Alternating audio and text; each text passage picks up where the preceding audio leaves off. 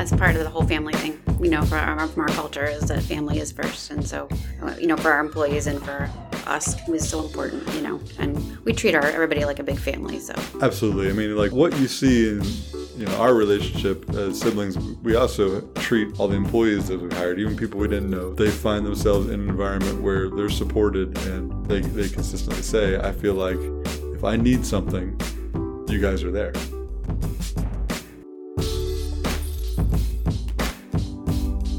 Welcome to Talk West, a podcast from Walk West, a digital marketing agency which also happens to be the fastest growing agency in North Carolina.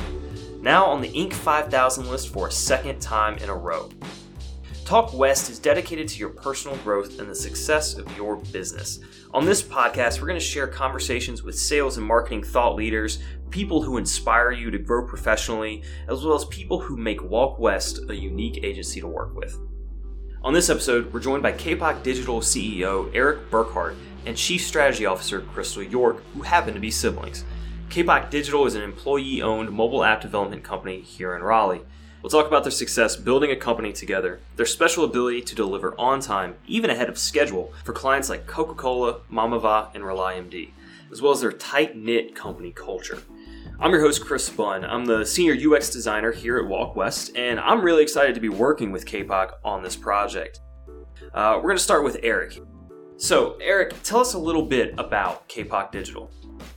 Kapok Digital is a custom app development company that focuses on engaging mobile experiences. And so, what we do is we partner to help our customers' entire app lifecycle, creating, building, and maintaining applications. And one of our real differences is we're a proven development team. We have lots of references from large companies like Coca Cola or startups like Mamava who have been on the Today Show. And we build these applications for them, whether they're installable mobile applications or web applications that really help drive their business to their business goals, meet their needs, um, engage their customers, those type of things. And so we're a U.S. development team, primarily in Raleigh, and we have all of those the developers here and they're accessible to our clients and everybody gets to talk to the, each of those people that are on their project. Yeah it's very cool. Uh, one of the things that i actually really liked about your company was that crystal and eric are brother and sister. And i know that can have kind of an interesting dynamic when it comes to making decisions in the in the company so, Crystal, how has that dynamic worked for you? Really, like starting this company from the ground up. So, there's five of us. There's five partners that sure. started the company, so we can be overruled. so that's good. I think part of it is that having your brother as part of that is you have you know how somebody has your back, right? I mean, there's nobody in the world that has your back more than your sibling. So, I think that's mm-hmm. probably the part that empowered me and allowed me to be as successful as we have been is because I've known my brothers behind me. Even though if we disagree on things and we, you know, don't we don't see eye to eye all the time, but we always know we, we have each other, you know. And I think that's a big part of who we are. And I think we try to do that with our with our employees and our partners as well. Uh, we, we want to make sure that our team knows we have their back, even in bad situations. That we're gonna not throw them under the bus, but we're gonna be there with them. So you know, it's difficult for people to understand, you know, often how you can work with your sibling. And I think that that is a lot of what happens in the difficulties of that is when there is a hi- hierarchy represented, mm-hmm. where there's one person in charge and then there's bad feelings about things. We have a true partnership. We treat everything across the five partners as, you know, an even vote and let everybody, you know, give everybody. So I, I've been overruled on things. Crystal's been overruled on things. We together have been overruled on things it's fine. You know, it's a democracy in, in a sense, but it, it actually, you know, my job as CEO is to then bring people together to consensus, regardless of what, whether they agree with me or disagree with me. And we do a good job of that because of the way we interact with one another. You know, one of the things I really liked about your company is that you're very selective, not only about the clients that you bring on, but also about some of the people that you hire. And you want to make sure that you have a tight knit family and make sure it's really cohesive. So I was hoping you could talk about the lessons that you've learned in building that network together. It's it's something really unique in a in an area, not necessarily just Raleigh, but in a in like an agency world where that's often not the case.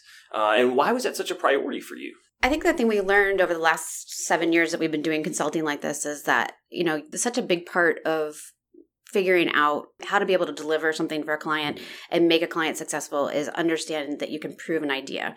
So it's everybody comes in with a great idea and it's how can you break that down into a small enough piece to make sure that it's actually going to be successful meet their goals meet their customers needs and kind of be a strategy for them to move forward you know a lot of times companies will come in and they'll be like i want this and you're like that's huge. That's a big piece of work.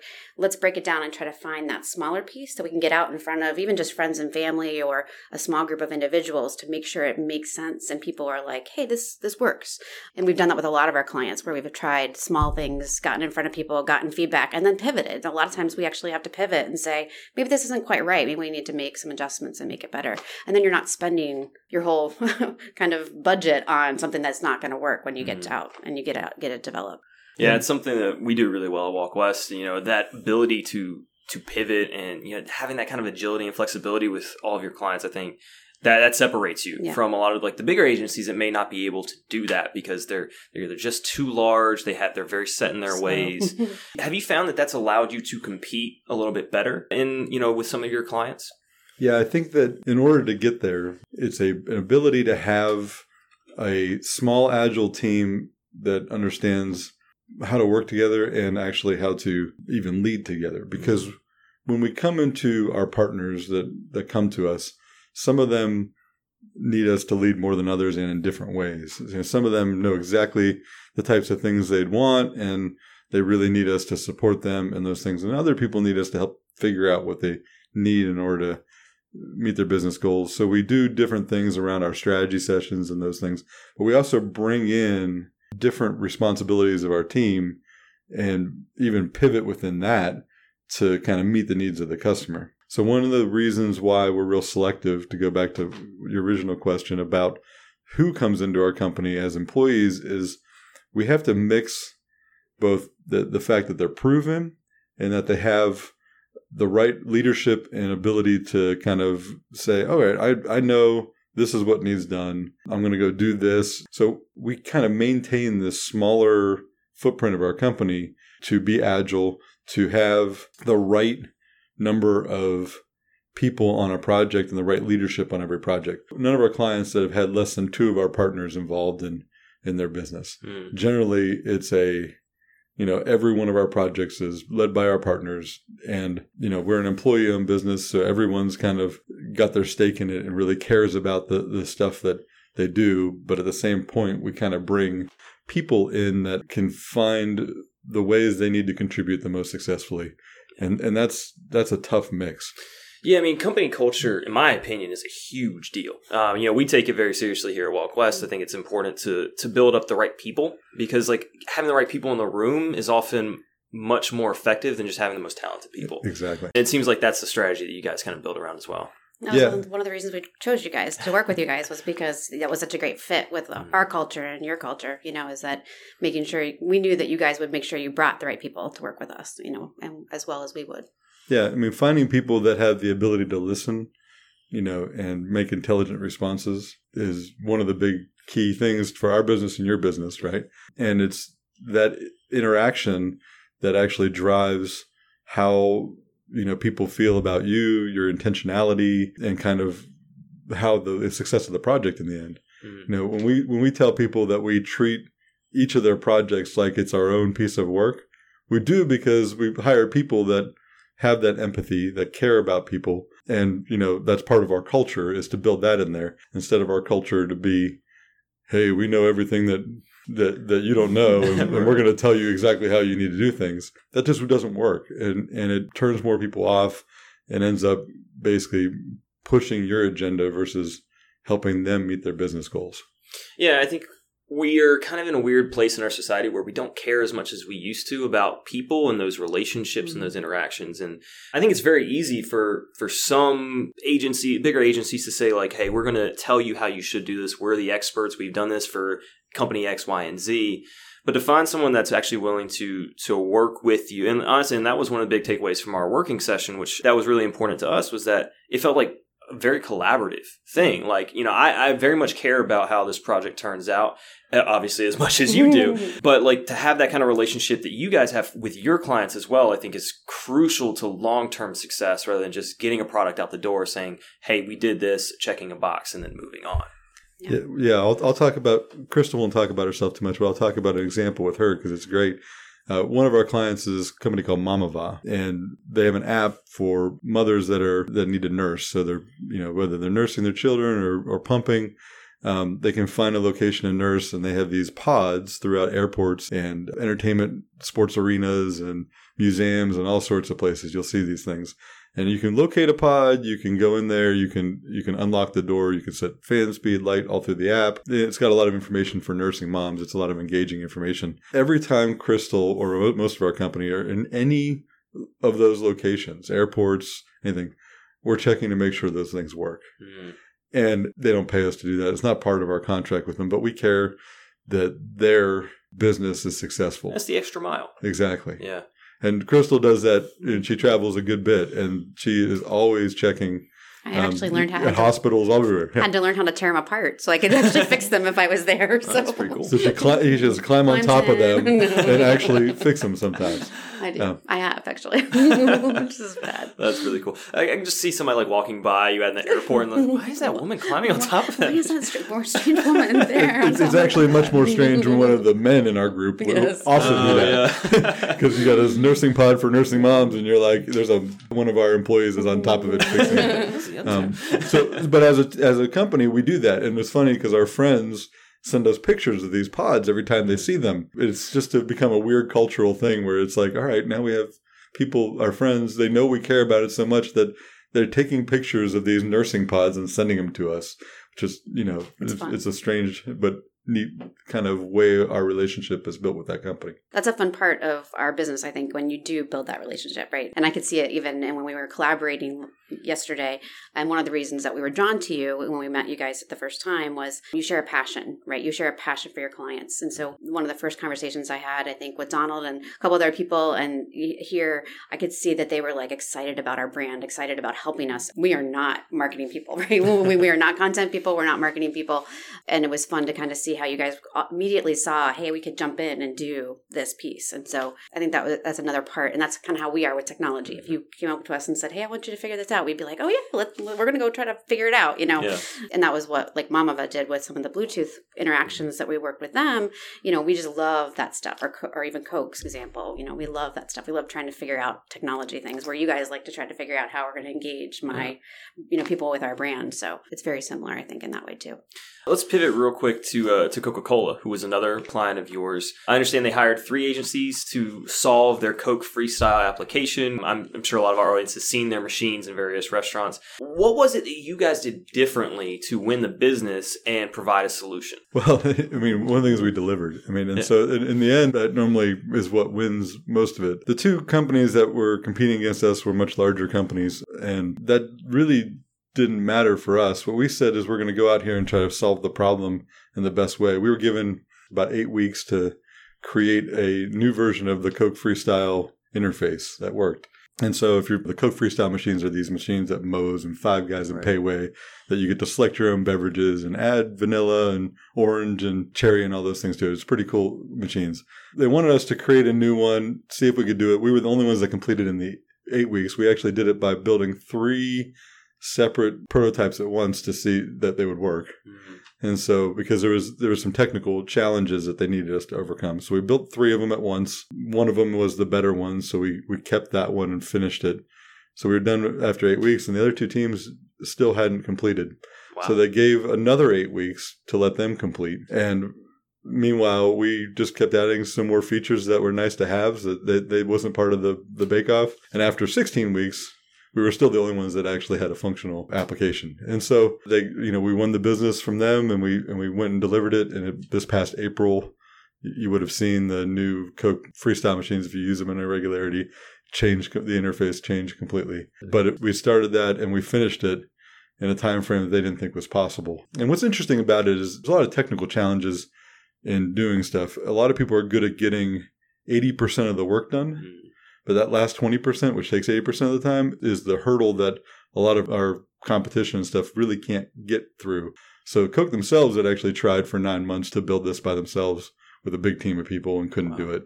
And we did it three different ways with two guys in eight weeks, just because you have people that can finish. And Man. that's a tough thing in our business. Probably a little different than, you know, a lot of the Walk West and other stuff, but it's it's all the integrations and all that hardware. You know, here you have a medical grade pump pumping out the different flavors and and you know all the different pieces to it and getting that all working at once, right? So now the serious question: What is your favorite Coca Cola combo? Uh, I'm a cherry vanilla Coke guy. Ooh, Yeah, cherry so- vanilla. Yeah. Okay. Yeah, I like Coke Zero, uh, you know, or or Coke, just depending on whether I want the sugar or not. I'm surprised you didn't do orange. You know, the orange vanilla is a is a good flavor occasionally. I could do cherry Not vanilla every day. Okay, gotcha. With Coca Cola, one of the reasons we were successful is that you know our engineers have been at SAS and IBM and Cisco, great local companies, and they have a history normally of ten years of delivering for those big companies, and it's more than just being on a team because lots of people can be in those companies and have delivered a piece of something. And you have to have people that have delivered the whole solution and understand every part of the I got to do this, I got to do this, I got to get it to completion. It's a tough thing. For us, you know, it's nice because Coke paid us for the eight week part of that, and then they paid us the, for the additional eight weeks, despite the fact we didn't have as much to do as the other competitors. But we, we were able to basically solve all the problems and then even improve it further. So by the time their 16 weeks was up, they had a more complete solution, not just a prototype. And meanwhile, the other people couldn't even get the prototype done. And one of the things that happens in these big companies, because most of those, as I said, were big consulting companies, one of the things that happens in those is that they have a bunch of nameless, faceless, inexperienced developers. And what happens is they'll often take like one experienced developer and have saddle them with the baggage of three or four inexperienced developers. And there was a Forbes article years ago that actually talked about the fact that the average developer compared to the top developer, unlike a factory where if you're an average factory worker, you can crank out 100 widgets an hour. If you're an above average, you can go 110 widgets an hour. In software development, it's like if 1x is what the normal guy can do, you're talking about 10 to 100x is what the best guys can do. Hmm. The best guys can output that much more. But if you take one of those best guys that can output that much more, and we have the guys that can do 100x, and if you take them and you saddle them with people that they have to carry and pull along, that goes down to 1x. So they slowly lose their momentum because they're helping people along so much. And so the bigger companies end up with these inexperienced people. Even if you had an experienced good developer, they saddle them with so much baggage because it makes sense to build for four people. But as a result, that good experienced developer still can't get anything done to, at the same rate. He can't get it over the finish line because he's too busy trying to carry everybody. It'd be like putting everybody on a cart and having to pull everybody with you versus we you know we do these things with small teams so we had a small team of two people they had a team of eight people and our two guys could finish more and more work because they're two of the excellent guys I like how two of your guys did three prototypes in eight weeks, whereas those teams of like eight or ten people couldn't do one in sixteen weeks. Exactly. Yeah. And, and that's actually a number we see consistently. One of my favorite client examples is we actually came in once where there was 90 people, nine months given to build one app. And we said, we evaluated their app and we said, we can't use anything that they've done, but we can finish it all in six months with a lot less people. And we did. Did you start over, or did you just take what they? we built? started over. Wow. Yeah, essentially about three people for for less than six months, and it was it was complete. And what's funny is they continued with the ninety people during that six months as as kind of a let's hope they can get it over the the finish line, you know, and and not prove that we wasted money. So they wasted even more money trying to do that.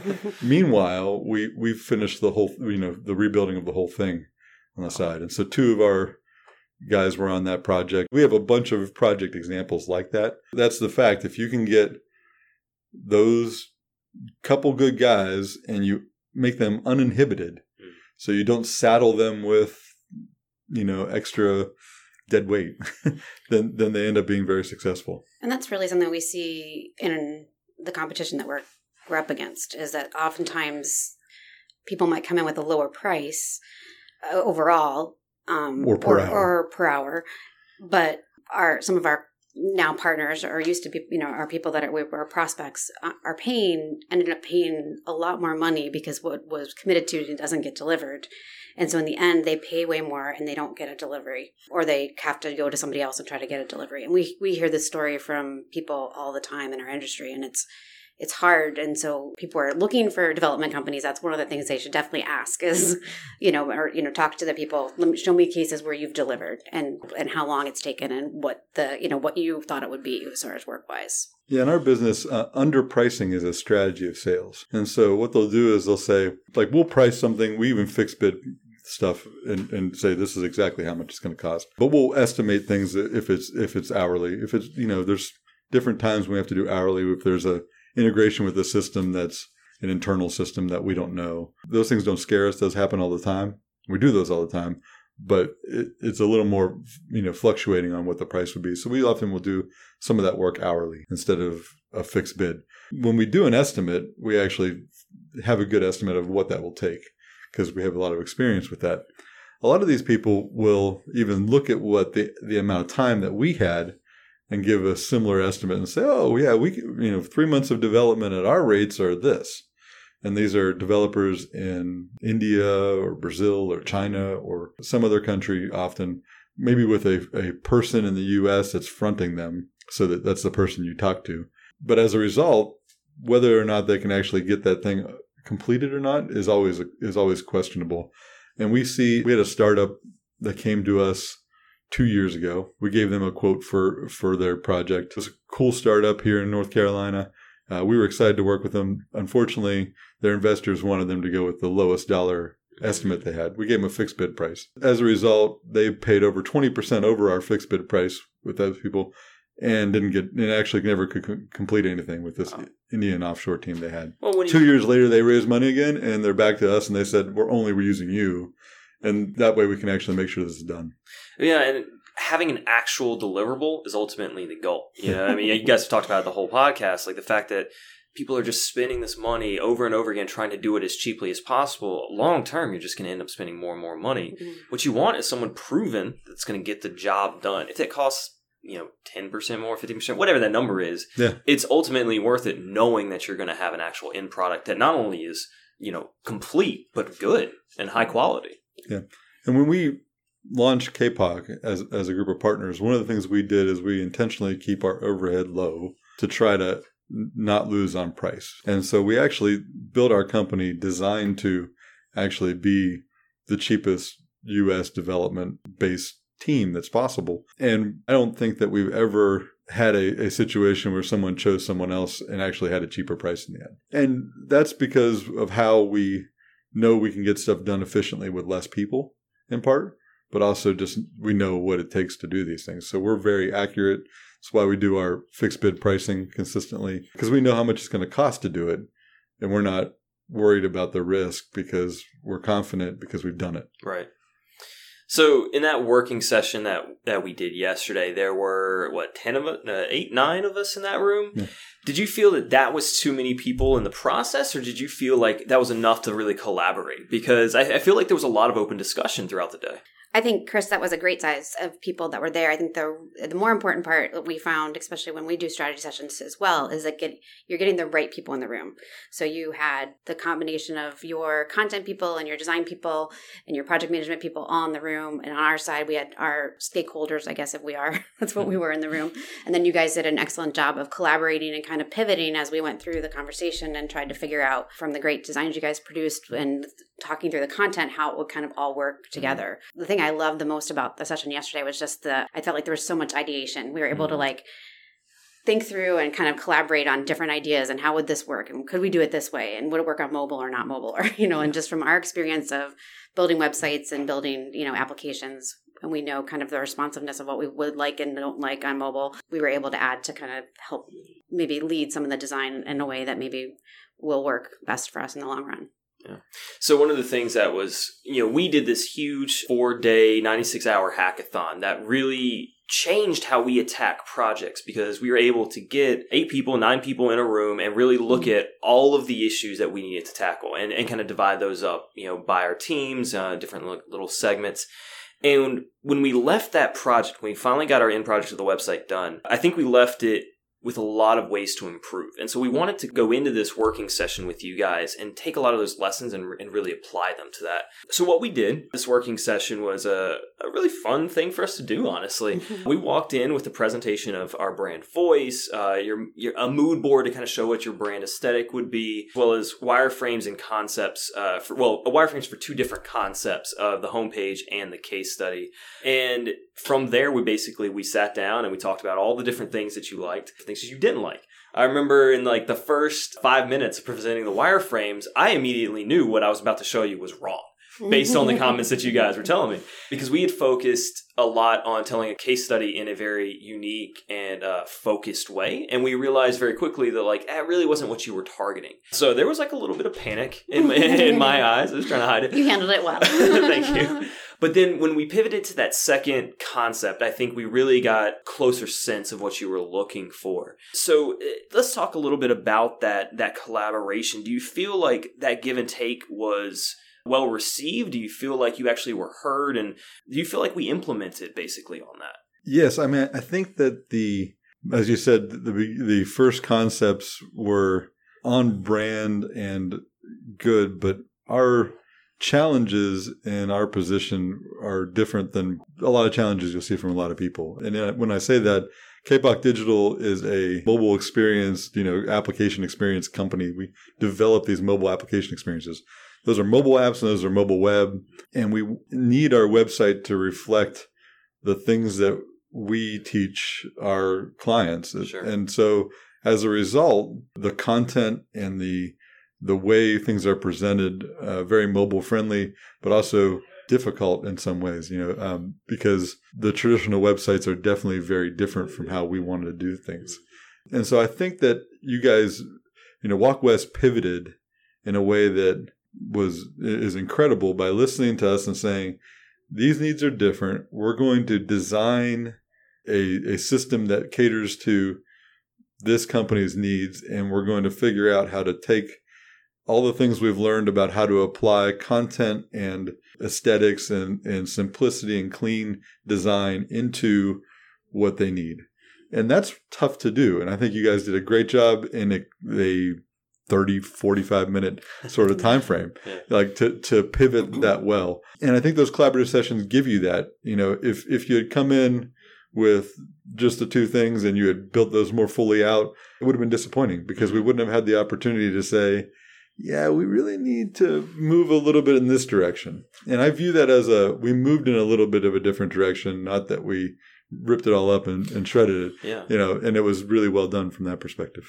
I thought having everybody there too and kind of present allowed us to kind of take the things that we wanted to push on to try to challenge you guys a little bit. Mm-hmm. And you guys were able to kind of take your knowledge and your background and like pivot and kind of you know redesign i mean that you guys were designing on the fly and kind of you know building things as we were going as well as sketching and everything else but it helped us all kind of sit down and see something and go oh not quite right what if we tried this way you know mm-hmm. and it mm-hmm. was it was just a great opportunity for us to kind of all sit down together and kind of say, oh, we see it like this on this website or this on this website, and threw things up on the board and tried to find a different way to kind of approach things. I know what we're asking isn't simple, but you know, but as and but I think the beauty of what you guys have presented is you heard we needed something clean and and very on brand, but then we want to add all these elements to it, and you get the elements are the crazy part, and you guys have found a great way to keep our brand in that as well as mm-hmm. adding those elements. Well, the truth is, if it were a simple project, we wouldn't be excited about it. Yeah. You know, that's that's the fun stuff. We get to do unique things, and that's what really draws me to the project because I feel like. One, okay, first of all, I get really nervous presenting to people who know what they're doing and know what they're talking about. so, like presenting to people who design and develop apps, it was like a little nerve wracking. But to actually be able to go into that room and talk to you guys and, and, bounce ideas off of you and then have our team kind of working on those deal uh, all, all, those ideas simultaneously it was just fun. I just i just really had a good yeah. time doing that. So i really appreciate you guys being receptive to everything that we tried and uh, not panicking off the first concept that, that we showed you. No, it, it, it's really funny because we put ourselves in the opposite shoes that we normally are in, Mm, which we normally are the ones having to do the presenting. right. Or, And or, panicking. or, or, or reading and panicking. Uh, and in this case, it was a, oh, we, you know, and I think that also helps us because we understand the the challenges and we're, or we were prepared to to do the pivoting because we know that the pivoting is important. Mhm. So as you said, we are people that know how to do a very similar space, you know, set of designs and stuff, but we also understand the importance of iterating on those designs. And so our iterations is what makes the best thing.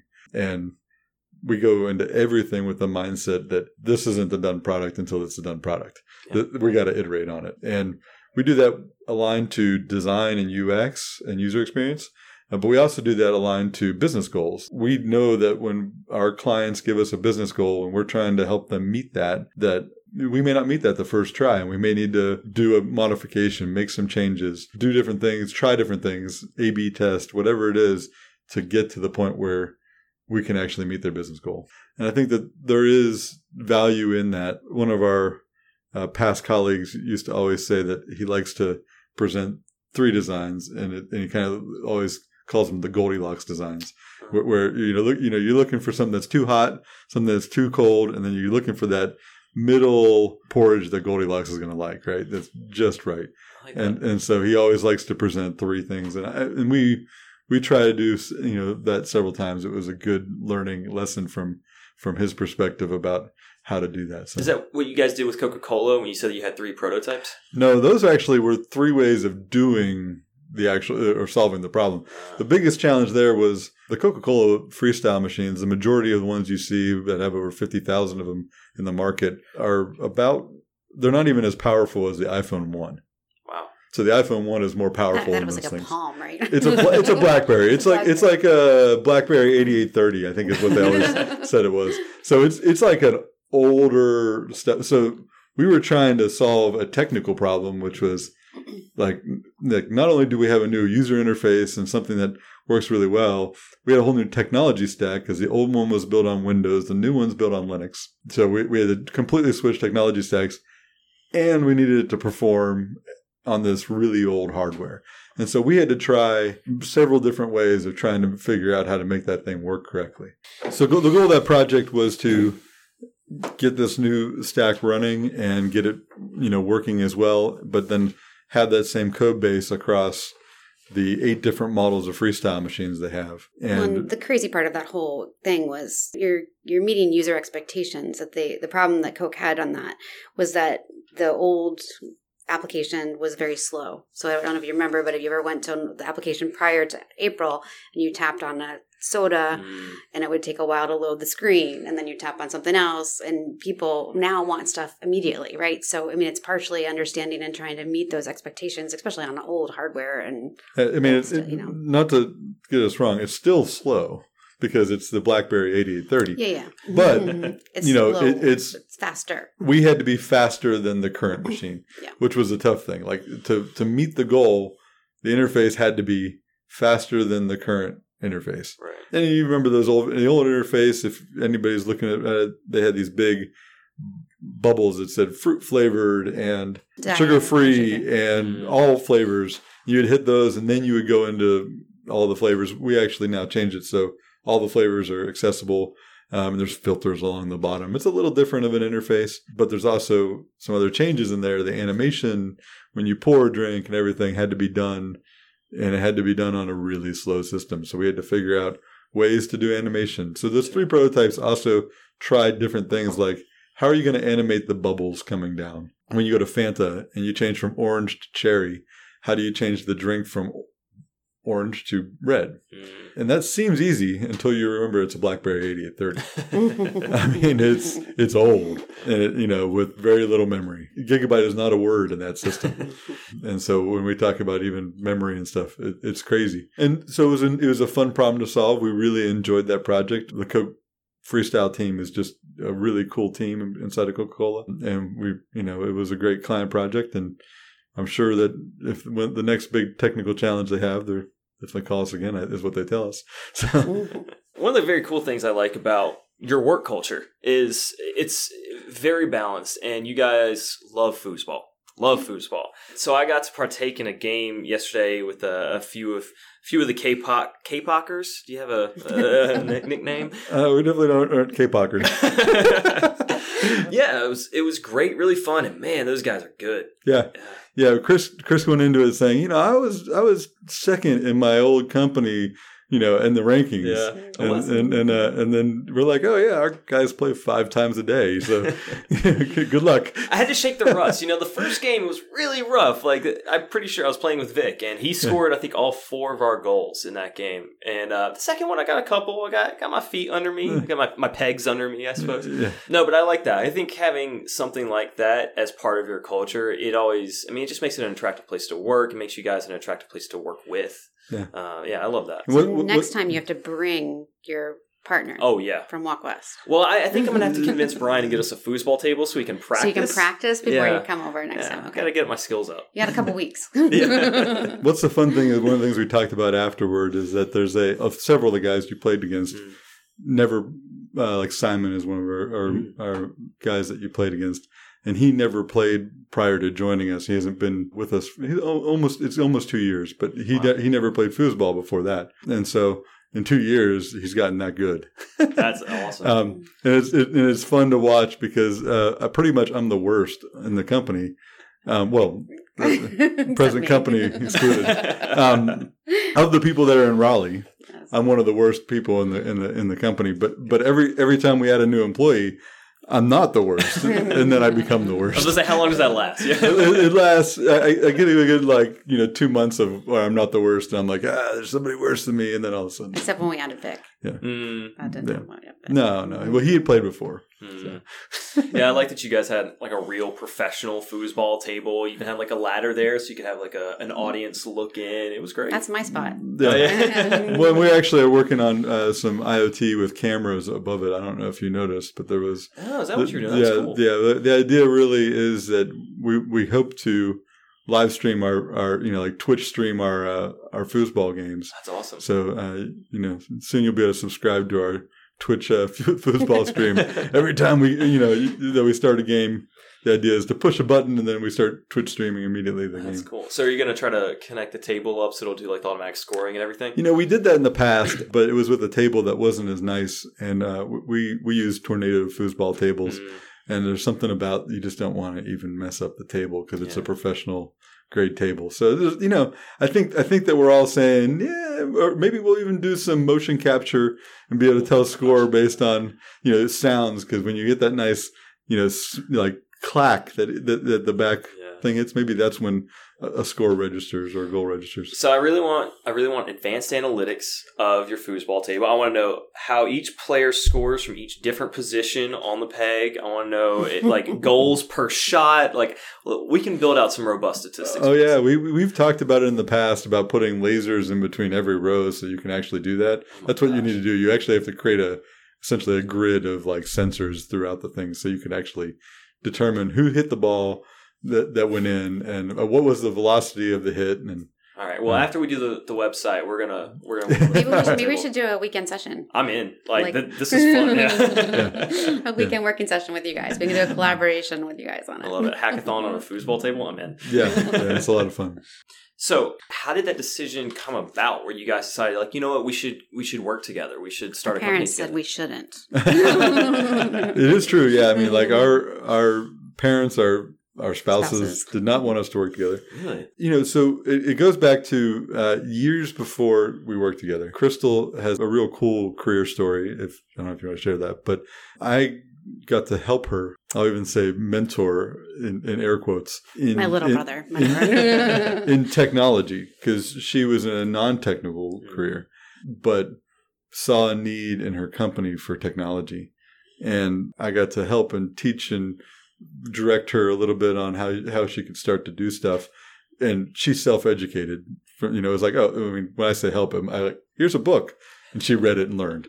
Um, so don't don't I had no very little to do beyond that, but I was at IBM and she was at a company, a big company named Cartus, which is the world's largest relocation company. And, you know, she started doing more technology. I was already doing technology. And so it was at that point when we were doing, we were working well together. I was helping her that I think it, it started to make sense that one day we might be able to do something together. And then about seven years ago now, we started talking about it for real because we had a real significant problem in, in the business that I had just started doing this uh, same sort of custom application development. You talk about lessons learned. Uh, our problem was we were doing a poor job of understanding and gathering business goals and requirements. We didn't understand how to do that well. That's something that Crystal, by her nature, is just extraordinary at. We needed help, and she was the best person for it. And that's when we started working together. It would have been uh, January of 2013. And then Kapok was started in July of 2016. Uh, there was several years where she worked for me and now you know we're partners which is even better. Because a lot a lot of that controversy that happens when you're when you have a hierarchy is where there's potentially more problems. But you know as partners you know we can go and tackle things together which is great. Win-win scenario. Yeah. It was. It was great. Yeah and, so and our and our parents and our spouses are more comfortable with it now. Yeah. I mean you think about it we've almost done it seven years and yeah. and it, it's good. You know it one of the things it is is crystal lives in connecticut and of course I'm in Raleigh, and so uh, I have four kids, and she gets to see the kids a lot more. Mm. Uh, and, and in the past seven years, she's get to see her nieces and nephew uh, way more than she would have ever have. So it's been good. That's great. That's part of the whole family thing. you know from our, from our culture is that family is first, and so yeah. Uh, you know for our employees and for us was so important, you know, and we treat our everybody like a big family. So absolutely, I mean, like we, you know, my wife has watched, you know, other partners' uh, kids when when there's stuff, and when you know we take care of each other as a family. So uh, what you see in you know our relationship as, as siblings, we also treat many of our uh, partners as the same way. We or all of our partners are the same way. We we're very close knit, uh, know all their children care about them, at each other's birthday parties, at each other's sides whenever they need help. And that's the personal dedication to each other carries over to all the employees that we've hired, even people we didn't know. Some of the employees we've known for years, like Vic that that Crystal mentioned, but other employees are new to us and we didn't know them. And they find themselves in an environment where they're supported and they, they consistently say, I feel like if I need something, you guys are there. That could be a truck to borrow, a, a, helping hand doing something, or that can be a you know a sick kid, or just caring for them. You know that one of our employees, his wife, got hit by a drunk driver and flipped her car into a ditch, and you know we immediately come to help any way we can around them, and that and that's an important key to just who we are as a business. We care a lot about people. And one of my philosophies, and this kind of bled up through, I would say it's our philosophy now, is that um, it's really easy to leave a job. It's really tough to leave your friends and family. And we build our business like it's our friends and family. Thank you to Eric and Crystal for joining us. Find out more about this great team at kapokdigital.com. Thanks for listening. Please subscribe on Apple Podcasts or wherever you listen, and please rate and review us. Plus, you can follow Walk West on Facebook, Twitter, Instagram, and LinkedIn. We'll see you next time on the Talk West podcast.